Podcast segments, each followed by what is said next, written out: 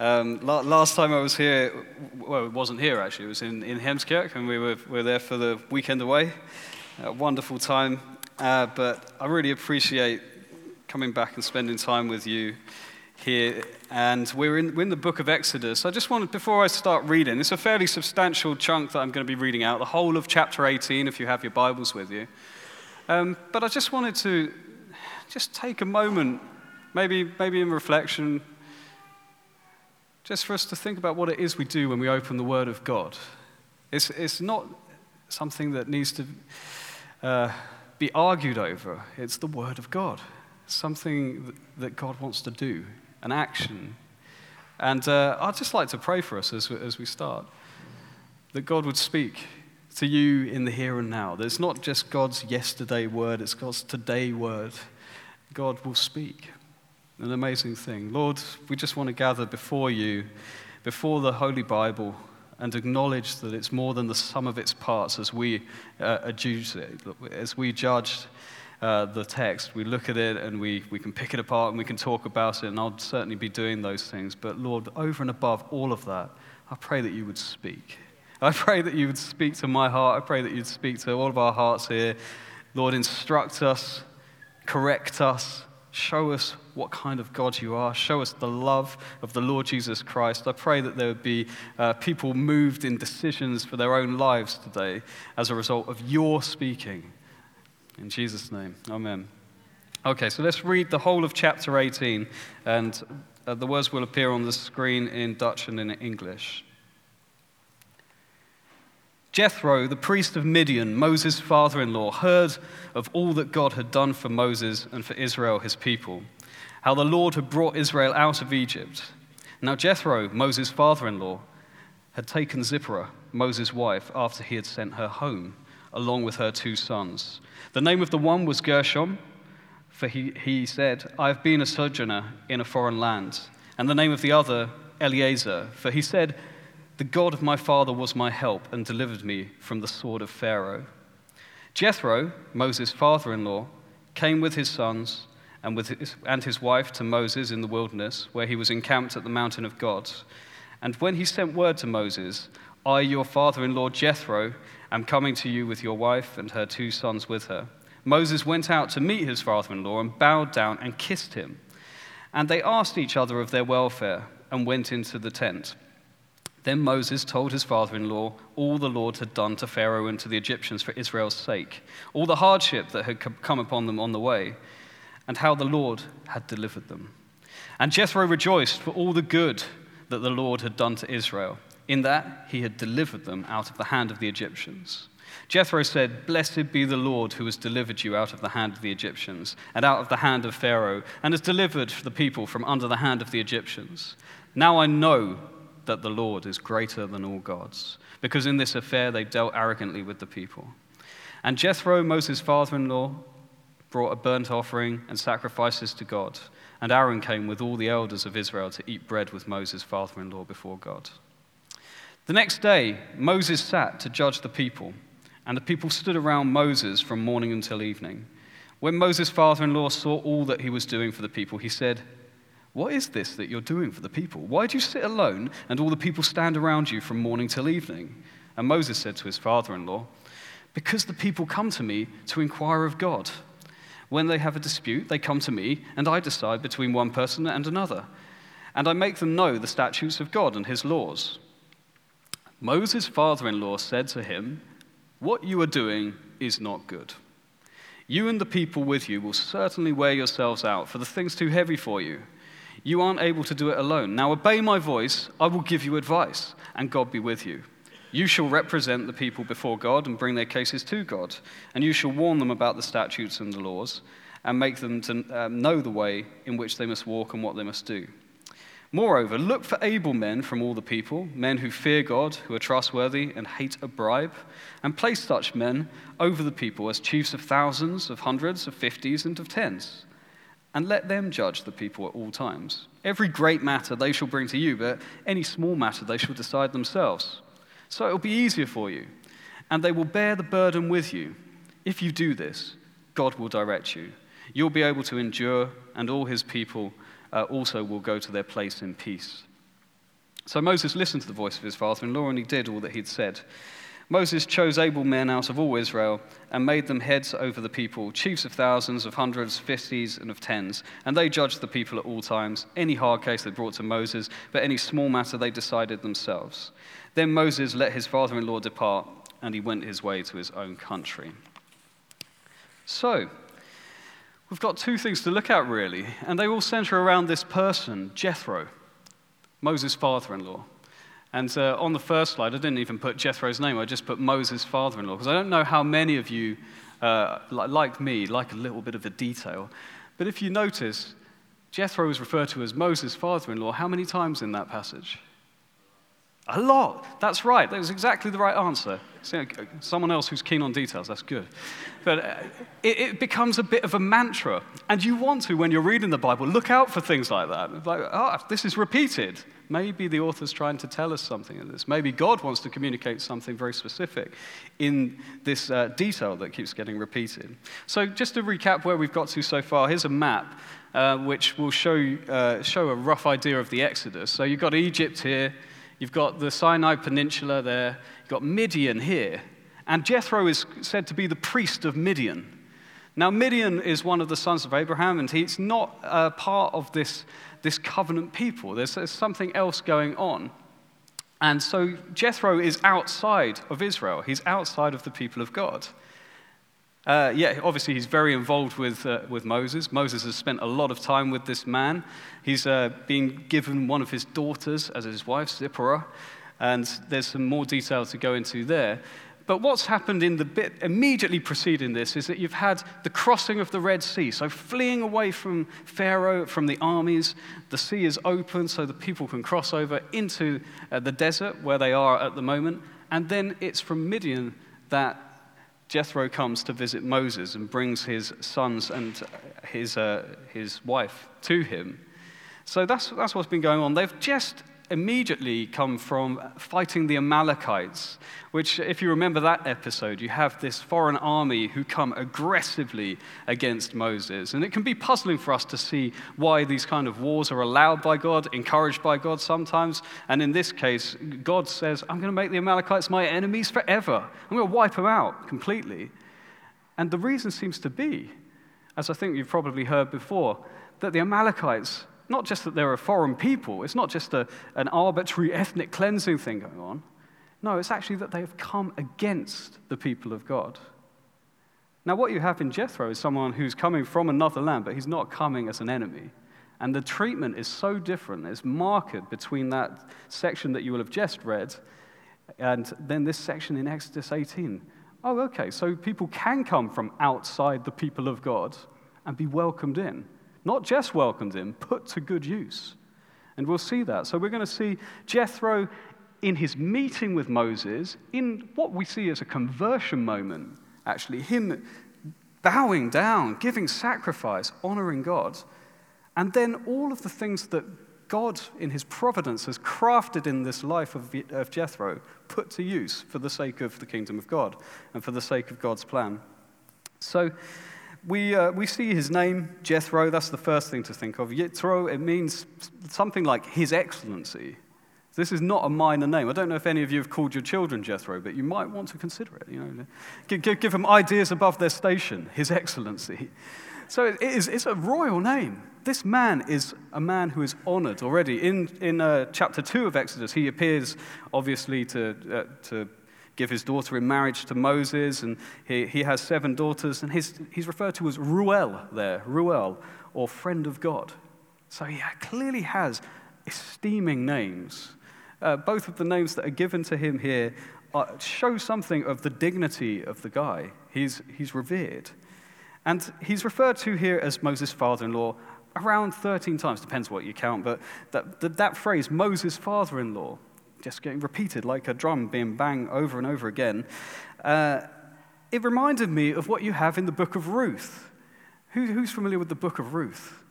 You have this story of Ruth, and she, she is always referred to in that book as Ruth the Moabitess. Ruth the Moabitess. And the Moabites, again, a foreign people, a foreign people from outside the people of God. And Ruth is, uh, takes on that, that kind of mantle, a foreign devotee. She devotes herself, puts herself under the authority of God's people and of ultimately the one true God. So, let, first, let's just turn and look at uh, Jethro's salvation itself. This is what, what I term Jethro's salvation. And looking particularly at the verses of 10 and 11 in chapter 18, it says this Blessed be the Lord who has delivered you. This is him speaking to Moses. Blessed be the Lord who has delivered, could be saved. He's rescued you, He's saved you, He's delivered you out of the hand of the Egyptians and out of the hand of Pharaoh, and has delivered the people from under the hand of the Egyptians. He set them free from slavery. Now I know that the Lord is greater than all gods. Now I know that the Lord is greater than all gods he's going to have some familiarity with the Lord of Israel. He's going to have familiarity with Yahweh as amongst other gods, amongst other rulers that, that are conceived of over the lands. But here, he is seeing something new, isn't he? It's not that he's, he's seeing this name of the Lord as new. He's, he's got some familiarity. And it even says earlier on, and this is significant for us today, it says earlier on that the reason that he comes to meet with Moses is that he's heard of all that God has done. So he even describes it as a God. He's saying he's heard of all that God has done in delivering them from uh, the hands of the Egyptians. So that's, that's enough for him to say, right, okay, I'm going to get Moses' wife and I'm going to get his children and I'm going to take them to meet with him. But when he hears it from Moses, when he hears the story of what God has done from Moses, it provokes worship. It provokes praise and it pr- provokes conversion. So you have this instance here where he's saying, Look, now I know that the Lord is greater than all the gods. He's delivered you. He's delivered you. This is not really news for him. It's not news for his head, but it's news for his heart. He said, No, I, I see it. Here it is in the flesh God's salvation. God's salvation incarnated. And um, I think that if there's a, a vital thing about the Christian message, is that it be incarnated. It needs to be in human clothes. You can, you can have a, intellectual understanding. Oh, yes, Christians think that Jesus Christ came down from heaven and then he died to pay for the sins of people and then he rose again that they might have a new life. And it could be super dry, it could be like absolutely arid. But if you see someone for whom that has become their truth, their way of life, you can see, oh, there's, there's a fundamental shift in the ontology of this person. They've become something else. And it's the doing of God. That information that was merely information becomes something, something wonderful has happened here. Something wonderful has happened here. It could happen for me. And Jethro immediately sees this. It's, it, it's striking. You know, obviously, you've got to take the fact that this is an ancient Near Eastern culture uh, but it struck me that he says he turns up with Moses' wife and his sons, who he hasn't seen for ages. And it says, and he ran and he kissed his father in law. Okay, different ways. And I, I, think, I think that obviously there, there is a distinct cultural difference here. But there's, there's father in law, here you are. And if you, if you know the story, you know that there has been some friction between Moses and his wife. Um, it, it's, it's striking that she hasn't gone on the Exodus with them, that actually she hasn't gone into the land and then back out. It says that he sent her back. He sent her back. And it could be that he sent her back because it's too dangerous, but if you cast your mind back, you'll remember that uh, there was that episode where she calls him her bloody husband if you remember rightly. She, she says, you, You've become a bridegroom of blood to me, which is like, You're my bloody husband. Like, you're always doing this sort of thing, trying to run, a, run in he- ahead of God, do things your way. And uh, she has to rush into an emergency circumcision on her son. That's for you to read. You, you can go and brush up on that. But there's definitely been a friction that's going on here. And really, they're obscured from the story. You don't hear of Zipporah anymore. You, but Jethro is the focus of what's going on here. Um, I'm reminded, and I wanted to share a story with you about a word that God spoke to our church in Brighton a number of years ago. And uh, it was to, to, a man named Steve Wolford, who I, th- I, think has come over here to speak before. It's one of our elders. And um, he, he was praying with us in a prayer meeting and said, I feel like God's saying to us that he's going to bring pillars from other temples in this city. Pillars from other temples. And what he means by that is he's going to take people who are prominent, who've been raised up, who've been given authority, who are like the royalty of Brighton, of institutions, of different places. He's going to take those pillars from other temples and he's going to place them into the house of God. Now, what, what happens if you take a pillar from a place? Well, actually, you do, you do two things. You take a strength from one place and you bring it into the house of God. What happens to the temple that you've taken a pillar from? You'd have problems, wouldn't you? So a, a pillar goes, a pillar goes, and a belief system, a way of searching, a way of trying to be fulfilled in life, a way of trying to be spiritually well disappears in the city because God says no more of that, this. And God does it all the time restores the work of his hands, brings about revival. And I think that's something of what's going on here. You see, Jethro, I mean, what happened to worship in Midian after this? What happens? What happened to Jethro's household? Everything's changed. This man, this one, his excellency, his excellency is no longer the excellency of this house, he's the excellency in the house of God as a servant under the true gods. And I think that God wants to do that in all of his true churches. I think that actually it's not just that you operate as a dissenting voice in a culture where you go around saying, that's wrong, that's wrong, that's wrong, that's wrong. You say, this is right. You say, the Lord is building the house. Unless the Lord builds the house, those labor in vain who labor on it. But he is building the house. And your labor isn't in vain. If you're part of the church here, your labor is not in vain. You're laboring for the church that he is building. You're laboring for the house of God. And he'll bring people from other temples to do that as well. It can be remarkable. That can be a really shocking thing to see. And it might be shocking for you as well. There might be, it might be that you come to the Lord later in life and you actually find it's quite confusing to find yourself converting from this to this. Your whole worldview goes on. And you think to yourself, are these parts of my life that were crafted in the dark, you know, in confusion, in times where I wasn't worshiping the Lord? Are they of any use? And the answer here seems to be yes, actually, that God is a redeeming God. He crafts the whole of a life. So he might have been working on your life in ways that you can't understand, in decades that you might class as your wasted decades. You think, oh, I could have followed the Lord. I could have, I could have been walking in the light. Yes, you could have. But in his mercy and in his providence, he crafts your life for his glory. He delivers you for the building of his temple. This is what happens to this man. And what you're going to see in the second section is him deploying that. He goes straight to work. It says the next day, it's bring your father in law to work day. And, and he starts bossing his son, yeah, his son in law. He sits there, accepted by God. I think, what, why is it repeated? Why does it say the father in law of Moses over and over again? Why does it say it? Because he's accepted of God. You know, there's plenty of things you could say uh, in addition to that. You could say, oh, look, it was a culture that revered uh, father in laws as well as father. I think that there's something else going on here. I think that it's actually saying, this man is accepted of the Lord, and this is what the text wants you to know. In the same way that you have in the book of Ruth, Ruth the Moabitess, what does it want you to know? It wants you to know she's an outsider, and the Lord loves her. He's brought her right in. He hasn't brought her in as a, as a temporary guest or a tourist. He said, No, you're established in the house of God. You're, you are going to be an incarnator of my gospel in the place where I place you. And the gospel has to be told as personal story. When the gospel is uh, told as, as I said, a dry intellectual propositional thing, look, the Lord's good, and he might reach out and, and grab people. There's that very famous story of uh, Charles Spurgeon testing the acoustics in one of the big buildings in London where he was going to do a conference, and he said, Behold, the Lamb of God who takes away the sin of the world. And there's a workman up in the rafters somewhere who just said, Yes, Lord. just suddenly gave his life. That's not the usual way. The usual way is that people turn up and look, you, I'm going to give you the top, top evangelism tip, the number one. You ready? You turn up and tell them what the Lord has done. And you believe it.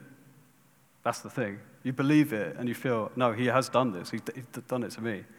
You turn up and you, you don't tell them, you don't persuade them. Oh, gosh. You don't even need to. If you live, living with this thing, you turn up and you are the persuasion.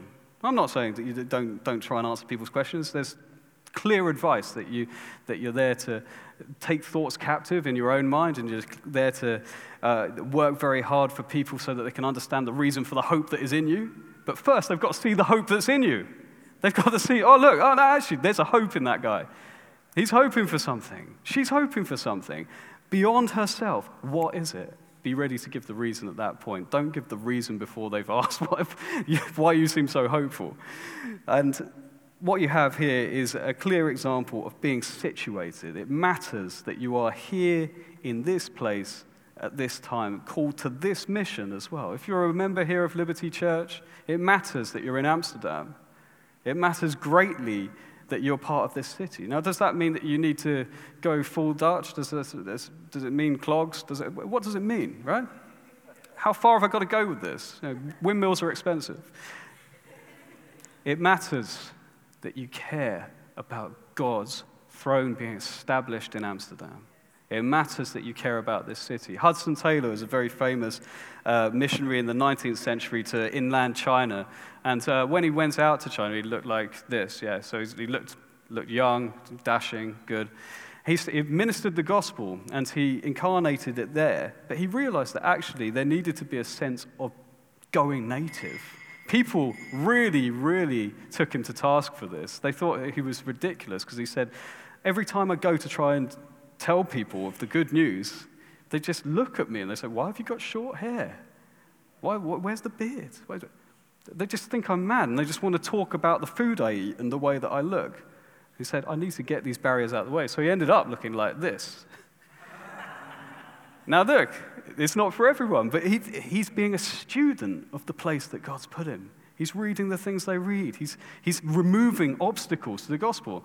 Isn't it a pain where, you, you know, he's gone to a place, oh, I've got the good news of God. I've, I've been given a deposit by God. I'm in debt to everyone until they hear the gospel, like the Apostle Paul says. And then you go and try to tell them, and they're like, where's your mustache? What's, what's going on? He just got the obstacles out of the way, grew the pigtail, put the hat on. Now he can get on with business, okay? Because he, he, he's removing these things from out of the way. And for us as well, there, there is an application for every one of you here, no matter how long you're in town for, to just settle in your heart that you're here as an ambassador of the kingdom of God in this place. You're here to incarnate the gospel. And that doesn't just mean having the story ready, having descriptions ready. It means being here, being in the fabric of the place, not being a tourist. It's all right for me. I can say that. I'm allowed to be a tourist. I'm on holiday. But for you, you need to be here. You need to be embedded. Is there a mentality that you have where you say to yourself, well, I could be anywhere? You know, the gospel's the gospel. You've got the principles, right? The gospel's the gospel. I witness to him wherever I am. Yeah, good, good. You're here. It's good that you're witness to him wherever you are, and you should do that. But you're here settle in your heart I'm here. I'm here until he tells me otherwise. I'm here for the next 10 years unless he tells me otherwise. I'm going to invest my life. I'm going to sow my best years into the flourishing of this family of God. This particular one as well, Liberty Church. I'm going to see it flourish. I'm going to see it happen by the will of God. I'm going to stake my flag in the ground and say, I'm here. Lord, I'm here. So there's a settling in your heart to incarnate where you are. Ruth said this. She said in uh, uh, verse 16 of chapter 1, when she was committing herself to Naomi, and if you remember, Naomi had two daughters in law. She had two sons who uh, very improbably and very tragically died, and then she's left with these two daughter in law. And she says, Look, you two, you might as well just go home to your families now. It's, it's all gone rather wrong. And one of the daughter in law said, Yep, it has gone rather wrong. I think I better go. I think I better just leave this now. And Ruth doesn't say that. She said, It says, But Ruth said, Don't urge me to leave you or to return from following you. For where you go, I will go, and where you lodge, I will lodge. Your people shall be my people, and your God, my God. Well, the parallels with Jethro become even stronger, I think, that you just suddenly see, Your God will be my God.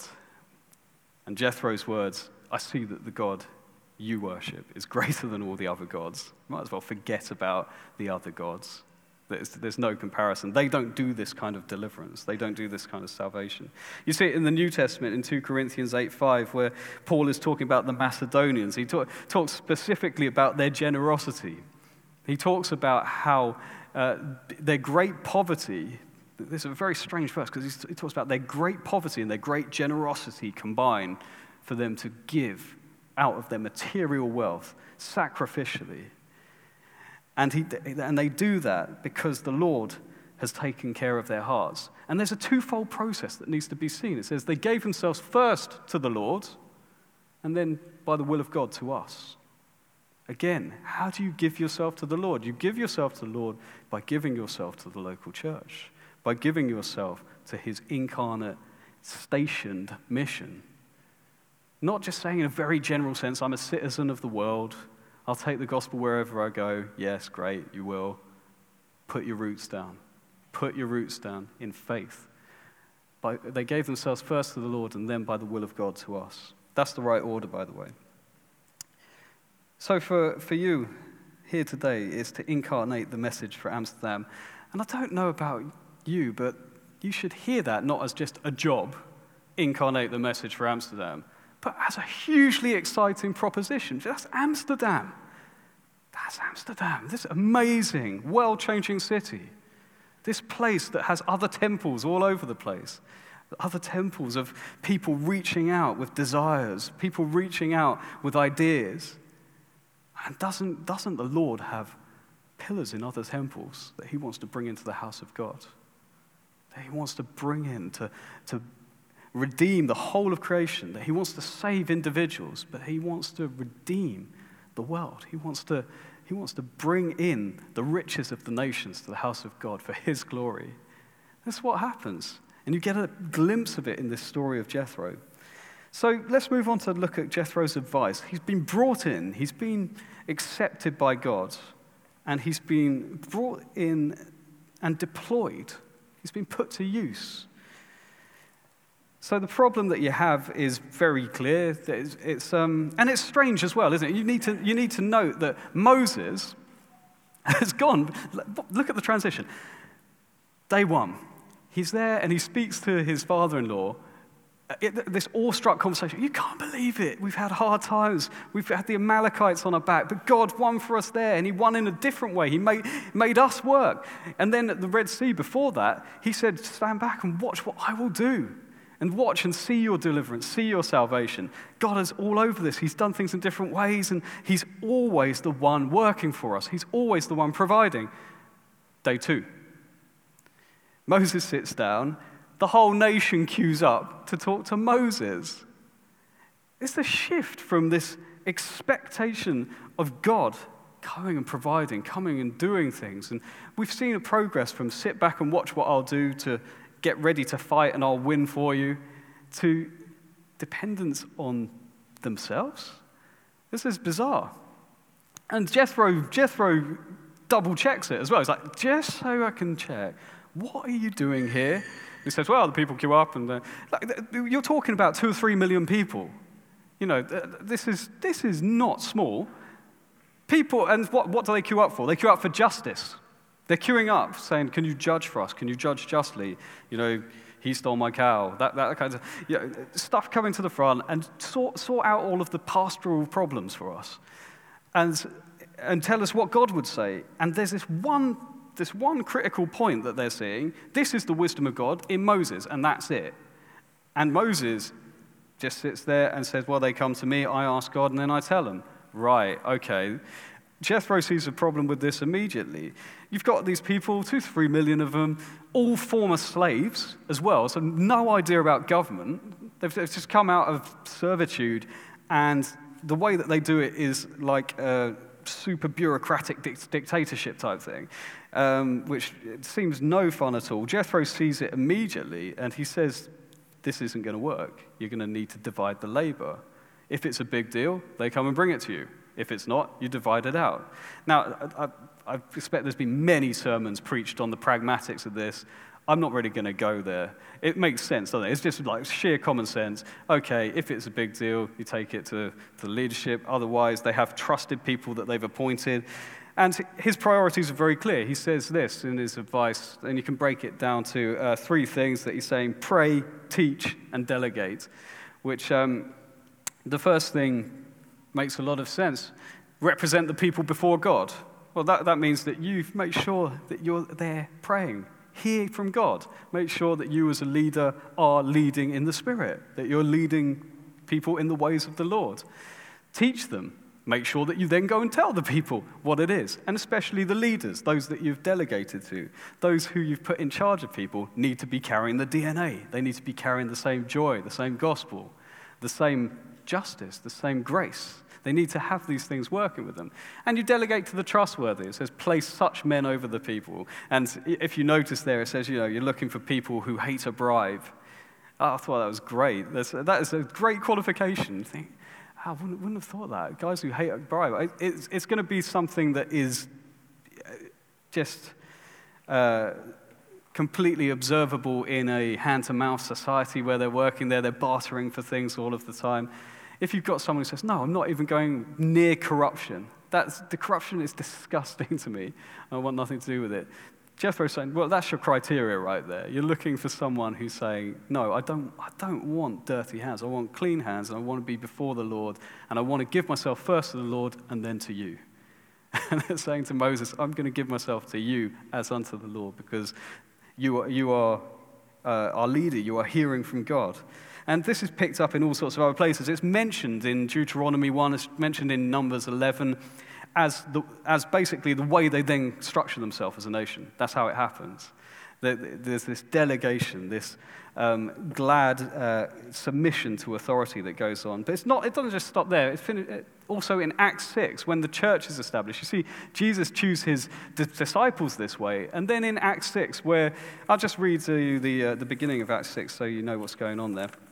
It says, now, in these days, when the disciples were increasing in number, a complaint by the Hellenists arose against the Hebrews because their widows were being neglected in the daily distribution. And the twelve summoned the full number of disciples, and they said, It's not right that we should give up preaching the word of God to serve tables. There's no edge to that, by the way. It's not like, you know, serving tables is for the scum, preaching is for the priests, you know.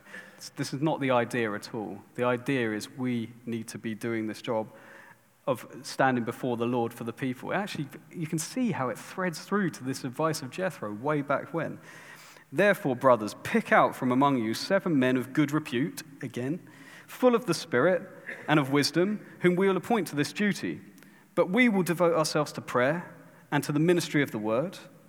And what they said pleased the whole gathering. And they chose Stephen, a man full of faith and of the Holy Spirit, and Philip, and Prochorus, and Nicanor, and Timon, and Parmenas, and Nicolaus, a proselyte of Antioch. These they set before the apostles, and they prayed and laid their hands on them. And the word of God continued to increase, and the number of the disciples multiplied greatly in Jerusalem, and a great many of the priests became obedient to the faith. What happened? A great many of the priests became obedient to the faith, pillars from other temples. You've got the same thing happening again. The wisdom of God in dividing out the labor. And you can see from the makeup of the group that actually they're people from other nations in Acts 6. They're people who've been brought in from all different walks of life, but they have that common denominator of being men of good repute, of being those that you say, look, they're fatherly, I can trust them. I can trust them. They're not there for filthy gain. They're not there for, they're not, they're those who hate a bribe. They're those who just shun it. It's like, no, that's not the Lord's way. We want, we want everything to be full of His joy, full of the Holy Spirit. So again, mirrored, pray. We will devote ourselves to prayer, teach, and to the ministry of the word. It's not right for us to stop preaching. You need to know the counsel of God. You need to know uh, the joy of the gospel and will delegate to the trustworthy. Pick out from among you seven men of good repute, full of the Holy Spirit and of wisdom. Can you picture that queue? Can you picture the queue for Moses? That was the thing that struck me as I was reading the text again and again. I was just thinking to myself, this, you could read this as something minor. Uh, he sits down, but it says he sits down from, from the beginning of the day till dusk. He's there all day immobilized. You know, Moses immobilized. He's just there taking, oh, she took your cat, blah, blah, blah. Yeah, he is bogged down. And this is God's man. Jethro's, what are you doing? What's happening? Well, what's the application for us here? I think that you've got to visualize that queue for yourself and ask yourself are you in the queue? Are you still depending and waiting for someone else to come and broker the relationship between you and the Lord? For someone to broker your access to God? For someone to tell you what to do? I mean, it's okay for a time, I think. But the Lord wants everyone presented mature in Christ. It's actually a sense that maybe even today, it's your day to get out of the queue to realize, no, actually, I need to go and say to the leadership, what do you want me to do? I'm actually, I'm, I'm not a passenger. I've made it my business to be in this city. I feel God's led me here. I'm putting my flag down, I'm putting roots down. What can I do? Or even say to your friends, if it's too much to go to a leader and say, How can I, how can I serve? You know, being brave, being vulnerable, say to a friend, Do you think I'm a passenger? Do you think I'm a passenger in my faith? Or do you think that I'm actually there looking to lead? Do you think I could lead? Ask those sort of questions of each other. It makes for an interesting conversation. I wouldn't ask anyone those sort of questions, but ask people that you trust. Ask people that you know actually know this person watches my life. They know how I respond, they know how I act. Ask, do you think I'm a passenger? Do you think I'm a consumer in my faith? Friends, that's a huge risk in our day and age, isn't it? You've got a bunch of churches you can choose from. It's very easy to treat it like the rest of your life. Shall I have Prime? Shall I have Netflix? Shall I go here? Shall I go there? You have to buck the trend. You have to buck the trend. You have to buck the trend and commit. That's, that's not this day and age. But, friends, it's where life is. It's such a lie of the enemy that commitment is death. There's this uh, t shirt that you can buy, you probably buy it in one of the tacky shops here. And it has a, has a man, like a, it's a stick man, and he's, he's getting married. So next to it, he's just a normal stick man, cool stick man. And then she's wearing the dress that she's always dreamed about. And it says underneath, game over. It's got married. Game over. It's such a lie. It's such a lie. Uh, all of our happiness, all of our happiest moments are self forgetful. Think about it, it's absolutely true. Serving people is not a loss. So uh, giving of your money consistently to the work of God in the church as your number one priority, never a loss. Always a joy. And I'm speaking from personal experience. It makes it harder when you're on a church staff because everyone's like, oh, yeah, you would say. No, Look, I said that when I was a student at university and had like minus whatever. I, was, I trusted the Lord with my first fruits. Anything that came in, I gave it to my church. And I, I felt joy, felt joy. I didn't feel like a slave to money.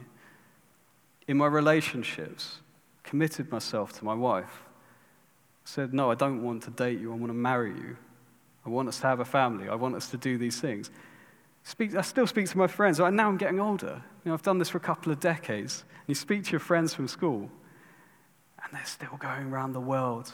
They're still listless. They're still empty. It's hard. It's a difficult, difficult time to be alive. I'm not saying that to be cynical about anyone. Not at all. I say it out of compassion because I feel like I've found the secret of life. I feel like the Lord has delivered my life for eternity. He's given me life in all its fullness. But what does that look like? Well, one of the ways it looks in this day and age is that He's made me something other than commitment phobic. He's actually said, I've got a secret for you commit. I've got a secret for you give your life for other people. I can remember one of my friends on his wedding day. I was at his wedding reception. It's one of my first, one of the first friends to get married. So I was pretty young. I wasn't married, and I was like, "Mate, it's such an amazing day. It's so wonderful. How do you feel?" And he just said to me, "Give your life to building people up." He's not a sanctimonious guy, and I was really surprised that he said it. He said, "Here's advice for me: give your life to building people up." When I say that, I think that God's given me that secret. Maybe that was the time that He gave it to me because he does that. He speaks to you through other people. Don't miss out. Let me just close by talking about one final thing. What is it that Moses is doing? Moses is there to dispense justice. He's there, all the people in the queue are wanting him to judge. Say, like, come and judge this situation. Come and show me the right way. Come and sh- punish this one, or, or just level the playing field. Make things right here.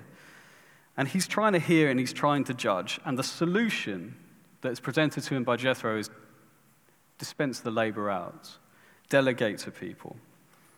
But I want to talk about Jesus as our judge. Jesus as our judge.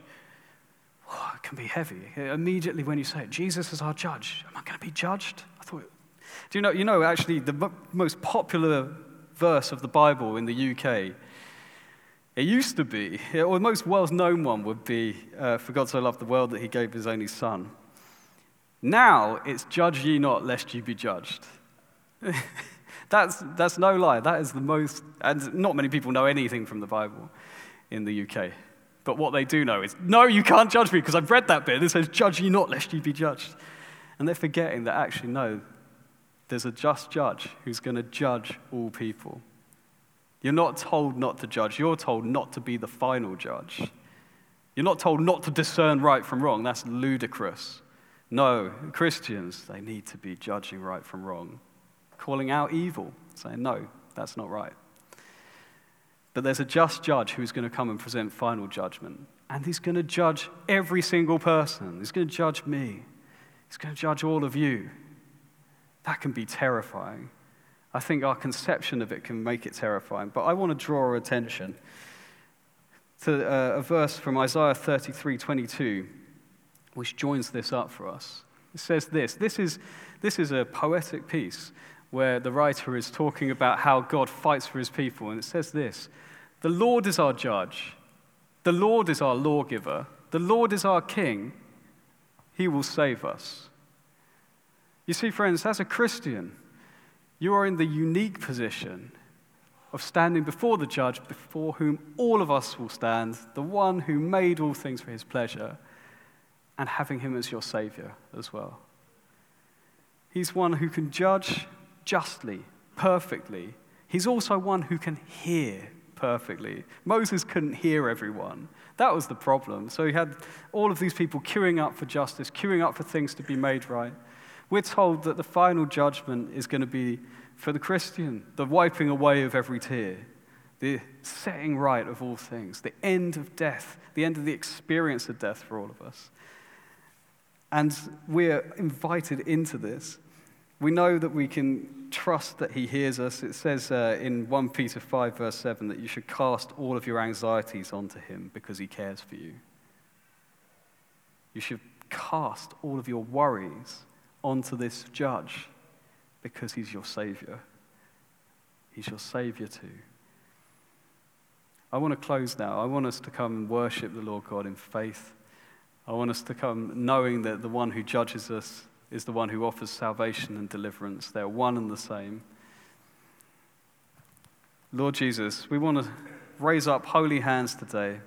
Lord, we want to take time to repent in our hearts of sin. We want to make it our business not to leave this place without confessing sins to each other, of cleaning the slate, knowing that you are faithful to forgive us, Lord. It says, if anyone confesses his sins, you're faithful to forgive. And Lord, we want to come now to receive. We want to come and receive the joy of the Holy Spirit as we worship. We want to be stirred up in our hearts for your cause, for your kingdom, and with your love for your church. In Jesus' name. Amen.